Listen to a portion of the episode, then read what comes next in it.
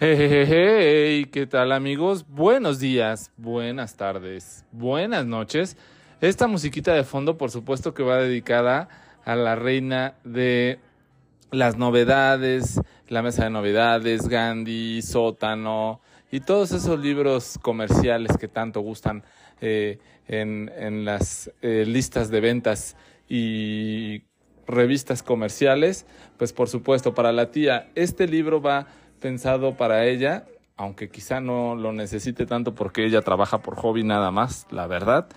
Pero es un libro eh, que sí es muy reciente, que sí es muy relevante, que sí está en la mesa de novedades, es un bestseller, obviamente.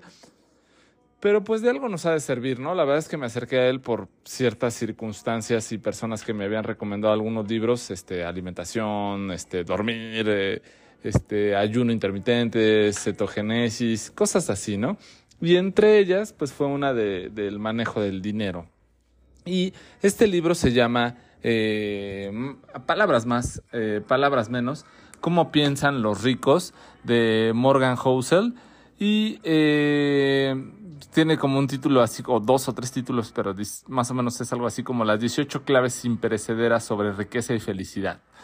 Entonces, este, pues es un libro que engloba el, el, el tema importante, es cómo piensan los ricos, pero también cómo pues, de ser rico y cómo ser feliz, ¿no? Entonces ya de ahí es muy ambicioso en esto, pero bueno, así se nombra el, el, el libro. Este viene por Editorial Planeta, pues obviamente el mercado de Editorial Planeta pues siempre son bestsellers, eh, grandes ventas, grande parafernalia en su publicidad y bueno, nos acercamos. Para gran sorpresa este libro, eh, y distinto a lo que uno pensaría cuando vas con estos eh, supuestos gurús de la mentalidad y hacerte mejor persona, platicas ciertas anécdotas de personas que sin eh, mucha extravagancia, perdón por los cohetes, es el día de la Santa Cruz y aquí pues ya saben que es en México, eh, si no echas cohetes no estás festejando, entonces pues, seguramente se atravesarán algunos cohetes en la transmisión.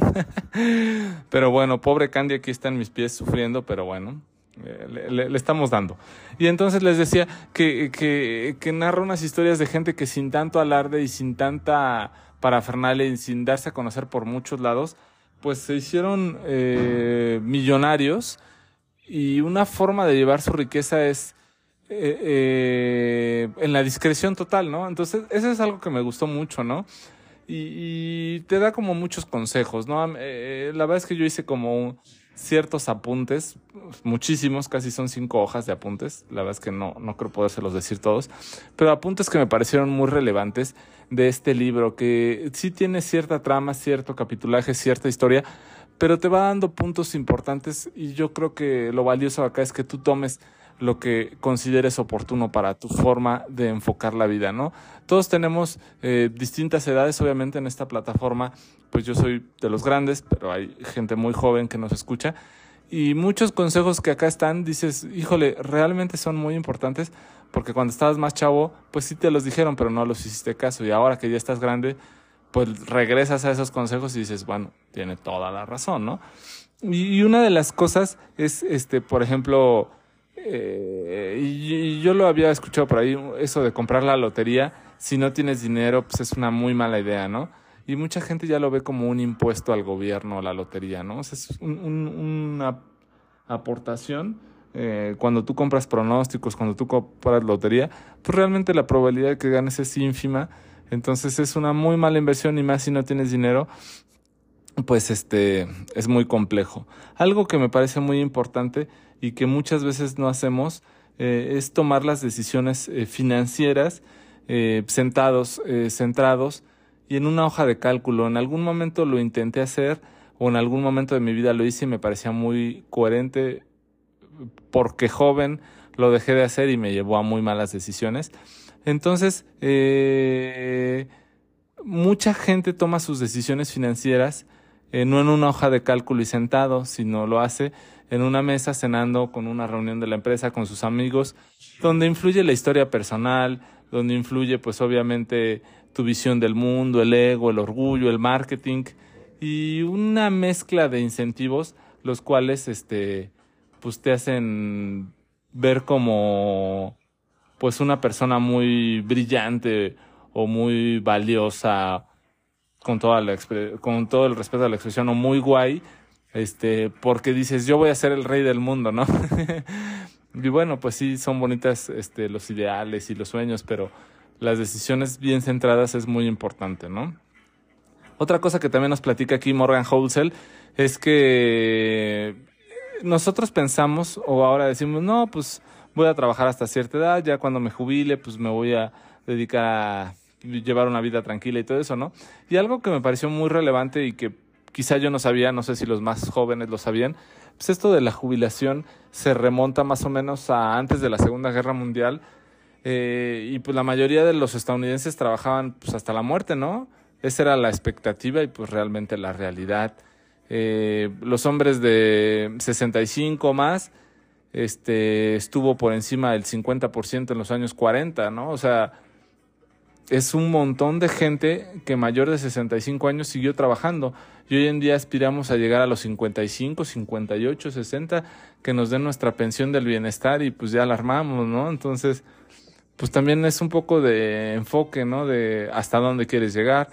Eh, y, bueno, ¿no? Entonces, hay, hay, muchas cosas muy, muy raras, ¿no? O sea, por ejemplo, la, la, seguridad social eh, tenía un objetivo, cambiar eso, ¿no? Sus prestaciones eh, iniciales de la seguridad social no eran este, una pensión, ¿no? Ida May Fuller cobró su primer cheque de seguridad social en 1940 y el valor de su cheque eran 22.54 dólares de su pensión. O sea que más o menos sería al día de hoy, este era de 416 dólares, ¿no? O sea, realmente no era mucho dinero, o sea, 416 dólares pues era muy poquito para una pensión, ¿no? Entonces, hoy en día, pues ya las, la gente que eh, eh, entre generaciones 60, 70, 80 y están pensionados tienen una super pensión sota, ¿no? Y sí se dedican a vivir de la pensión, pero la idea no era esa, ¿no? La idea no es eh, llegar a cierta edad en la vejez y ya dedicarte a descansar, pues ese concepto nos lo han ido metiendo, ¿no? Un poco y, aclaro, no soy capitalista y no estoy a favor de las empresas y no estoy a favor de la explotación, pero sí estoy a favor de la idea de poder ser productivo muchos años en nuestra vida, ¿no? Entonces, bueno, es, es algo este, pues a tomar en cuenta, ¿no? Eh, una de las habilidades financieras eh, muy, muy complejas es en, en, este proceso de ir creando tu tabulador de objetivos financieros, pues es que tu meta deje de moverse, ¿no? O sea, tienes que hacer objetivos muy certeros o muy creativos. Por ahí en algún momento en un Excel, en una página de Twitter, alguien subió un Excel muy básico, de decía este que, la FOR es una pésima idea, que juntar para el retiro es una pésima idea en una, en un banco o en una este, ¿cómo se llaman estas? Eh, una aseguradora donde te venden productos a, a largo plazo para ahorrar y todo eso, ¿no? O sea, que una de las mejores formas es que tú mismo hagas que tu dinero se vaya autogenerando y lo vayas acumulando, ¿no? Un, porcentaje muy pequeñito. Subió un Excel muy básico, muy rústico, pero muy funcional, donde tú dices, bueno, una de las mejores formas de crear riqueza a un futuro es darte esa posibilidad o esa oportunidad de ir juntando un dinero, ¿no? Y entonces tú dices, bueno, una gran habilidad financiera es eso, que tu meta deje de moverse. O sea, cuando te pongas una meta objetivo y decir, ahora estamos en el 2023, yo me planteo que para el 2050, o sea, en 27 años, pues yo no les digo qué edad voy a tener porque se van a espantar, pero ustedes que han de tener como 23 años, pues ya van a tener como 50 años, pues para esa época ya tengan, pues a sus 50 años, chance de quizá comprar eh, su primer casa o quizá su segunda casa o quizá una casa para vacaciones o quizá un departamento adicional. Entonces, de aquí a, 27 años que eh, suena mucho tiempo, pero realmente quizá no es tantísimo tiempo porque es quizá la mitad de su vida que llevan hasta ahora, eh, pues les da la posibilidad de que si se hacen un objetivo certero y, real y medible, este, pues puedan eh, conseguir lo que se están planeando, ¿no? Entonces, traten de ponerse una meta que no se esté moviendo con el paso del tiempo, ¿no? Entonces, bueno, esa es una. Y, y, hay algo que me pareció muy relevante y uno pensaría que los ricos piensan pues, en grandes mansiones, muchas mujeres, eh, mucha ropa, muchas joyas, pero no, o sea, es, increíble estos consejos que da acá que dices, están buenos, ¿eh? La felicidad eh, no es más que tus resultados menos expectativas. El problema real es la comparación social. Entonces, si tú te pones a analizar esta fórmula tan básica de la felicidad, dices, está bien chida. O sea, lo que tú vayas obteniendo de resultados en la vida, menos las expectativas que te habías creado o te había creado la sociedad, ese es tu resultado de felicidad. Entonces, si tú no te dejas influenciar por la sociedad, que es sumamente complicado porque vivimos en una sociedad muy ambiciosa, pero si tus expectativas son muy realistas, me parece que vas a tener una vida sumamente feliz. No vas a tener ese problema de estar en constante infelicidad porque no has podido conseguir lo que te ha marcado la sociedad. Entonces, en esta parte también eh, Morgan Housel en el libro eh, platica, ¿no? Cómo la gente después de la Segunda Guerra Mundial en Estados Unidos regresaron y empezaron a tener que eh, empezar a prestar créditos, ¿no? O sea, los soldados regresaban de la Segunda Guerra, pues ya no querían vivir con su mamá o con sus papás, ¿no? Decían, no, pues yo quiero mi casa para mi familia, para mis hijos, y en ese proceso pues este, pues no tengo dónde, ¿no? Entonces, pues el gobierno encontró la forma de financiar eh, casas a una tasa de interés bajísima en los 40, 50, 60 de, de, de, del siglo pasado y lo que fue ocasionando una gran burbuja de consumismo y, pues bueno, fue lo que le fue enseñando a la comunidad, este, al menos americana, a los gringos, ¿no? Si tu vecino tenía una casa bonita, tú tendrías que poder tener una casa como tu vecino. Si él tenía un coche así, tú tenías que poder tener un coche. Si él mandaba a sus hijos a tal universidad, tú tenías que poder hacer eso. Entonces el ejemplo claro aquí está que la felicidad no te debe de llevar las expectativas que te han creado la sociedad, sino más bien son tus resultados restándole las expectativas que tú te has creado de ti mismo. Entonces eso me parece que es algo muy certero y que desafortunadamente ahora pues lo están padeciendo muchas personas, ¿no? Ahora con estos problemas económicos eh, que se vienen en el mundo, la caída de grandes bancos y de la impresión indiscriminada de billetes en el mundo, pues está haciendo que la economía de todo el mundo esté tambaleándose por eso, ¿no? Porque pues solamente se nos ha enseñado a ser consumistas, ¿no? Y entonces, pues eso está muy grave, ¿no? Entonces, este punto me pareció súper, súper, súper eh, relevante y, la verdad muy padre. Eh, entre otras cosas, sin ser este, así como conformista, eh, eh un, un, gran logro en la riqueza es aceptar que tienes suficiente. Eh, inclusive si eso es menos de lo que la gente tiene a tu alrededor. Cuando tú puedas decir, tengo suficiente, aunque no tenga lo que mi vecino de allá o mi primo o mi tío y todo eso, pero con lo que yo tengo es suficiente, me parece que es una forma muy clara de saber que has tenido felicidad y éxito en la vida. Entonces, yo creo que este enfoque va más hacia uno mismo, ¿no? A, a, hacia cómo te visualizas tú y cómo te sientes con lo que tú estás haciendo. Y eso, eh, sin lugar a dudas, es algo muy complejo de conseguir porque siempre hay alguien, familiares, conocidos, gente cercana que te está ahí metiendo ideas que tú puedes, tú puedes, tú puedes, tú puedes, ¿no? Entonces, eso es importante. Eh, dice así, entre otras cosas, este, así como anécdotas, ¿no? Eh, la única forma de ganar en Las Vegas cuando vas a apostar es en cuanto entres salir, ¿no?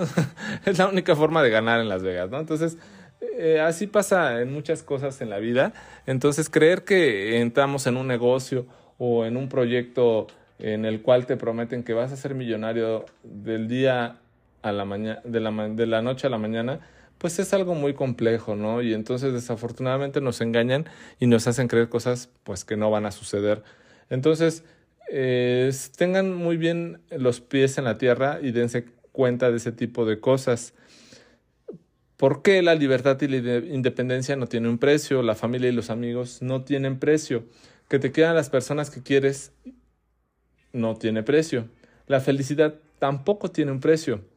Y lo mejor que puedes hacer para conservar esas cosas es saber cuándo hay que dejar de asumir riesgos que podrían perjudicarte. Saber cuándo tienes suficiente también es un buen momento para decir lo he conseguido. Como anécdota, eh, Warren Buffett es una persona riquísima en el mundo y para que se den una idea, ¿no? Eh, él más o menos tiene por ahí 85 mil millones de dólares en su dinero, en su capital. Pero de esos 85 mil millones de dólares, eh, 81 mil 500, o sea, casi casi el 95% de toda su fortuna, eh, lo consiguió después de los 65 años. Eh, eso, eso va en mucho sentido a lo que les decía en un inicio, ¿no? O sea, no pensemos que, queremos jubilarnos y acabar jóvenes, ¿no? Eh, la riqueza o el bienestar, si así lo vemos, es un proceso largo, muy centrado y en el cual tenemos que trabajar constantemente para poder conseguir lo que buscamos. Entonces, Warren Buffett no es uno de los mejores inversionistas, temo decirles. este, tiene un, un capital de retorno de su dinero por ahí del 22% anual, que pues cualquiera diría 22%, ah, pues no es nada, ¿no? O sea, si yo tengo, por decir, de mi aguinaldo me dieron mil pesos, si el 22% pues serían pues unos 220 pesitos para el siguiente año. Entonces, el secreto de Warren Buffett es que lo ha conseguido su dinero durante tantos años, ¿no? O sea, el interés compuesto lo ha mantenido durante, desde que era joven, desde los 18 años hasta sus 70, 75 años actuales, por eso le ha, le ha eh, dado la oportunidad de ser tan millonario, ¿no? Entonces eso es muy importante, la constancia en el manejo de nuestro dinero y nuestros recursos y por supuesto, pues de nuestros ahorros. Entonces, eh,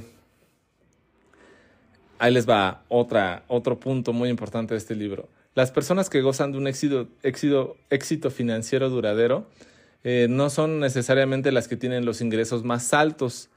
Eh, la verdad es que son las personas a las que les importa un pepinillo o un bledo, les vale madre lo que los demás piensen de ello. Por lo tanto, la capacidad de gastar de la gente está más en tus manos de lo que tú puedes pensar. Se pueden generar más ahorros gastando menos. Puedes gastar menos si deseas menos y vas a desear menos si te importa menos lo que los demás piensen de ti. Entonces, el dinero realmente depende más de la psicología que de las finanzas. Esto es este, algo que, eh, aunque no lo quieran creer, casi casi es un, este, un sobrecito de oro molido que les están dando, Entonces yo se los estoy pasando vía auditiva a ustedes. Eh, realmente el dinero y la riqueza y el bienestar para cada uno de ustedes depende más de su mente que del dinero en sí. Depende mucho de lo que ustedes se enfoquen en buscar y conseguir, de que les importe muy poco lo que piensen de ustedes y digan de ustedes y los objetivos que la gente tiene para ustedes, sino de lo que ustedes realmente quieren y de lo que a ustedes les hace feliz. Entonces, no es ser conformista, reitero, sino es el hecho de que lo que a ti realmente te llena, pues muchas veces no tiene un precio tan alto como la gente te lo hace creer el, traer una apariencia, un atuendo, un auto eh, o ir a ciertos lugares son tendencias que te ha marcado la gente, ¿no? Pero realmente no es algo que tú necesites. Entonces, si tú deseas menos, realmente vas a gastar menos. Si te importa muy poco lo que la gente piense de ti, vas a gastar menos. Vas a tener capacidad de ahorrar, vas a tener la capacidad de controlar tu tiempo y de disponer de más opciones eh, para cuando tú tengas ganas de hacer lo que tú quieras. Entonces, eh, eso es algo que me pareció lo más relevante. Entonces, eh, pues bueno, me, me, gustó mucho este libro, tiene muchos tips, muchos consejos. quizá este, cada quien va a tomar lo que más le importa. A mí fue lo que más me, me, importó de este libro. Pues se los transmito. Ojalá se acerquen al libro. Al libro, pues está en cualquier librería, libro electrónico, donde sea. Entonces, pues ya tienen el consejo de este Morgan Housett eh, de cosas, pues, muy básicas, pero ya saben, el dinero realmente depende más de la psicología que de manejo de en sí mismo del dinero, ¿no? Entonces, y ya para como colofón, eh, Charlie Munger dice, la mejor manera de alcanzar la felicidad es tener bajas expectativas. Te digo, no es ser conformista o no ser este agachón o no, no tener eh, una idea importante de la vida, pero realmente, pues, ¿para qué necesitas una casa en Miami, en una playa? ¿Para qué necesitas un yate? ¿Para qué necesitas un helicóptero? Son ideas que nos ha preconcebido la sociedad y entonces cuando nos quitemos, nos consigamos quitar todas esas marañas de la cabeza, podremos darnos cuenta que de dónde estamos, con la familia que tenemos, con la gente cercana que queremos, eh, somos tan felices o más que muchas personas con muchas posesiones. Pues yo soy Pavel, esto fue Cómo piensan los ricos de Morgan Housett y nos estaremos escuchando por acá el próximo miércoles. Buenos días, buenas tardes, buenas noches.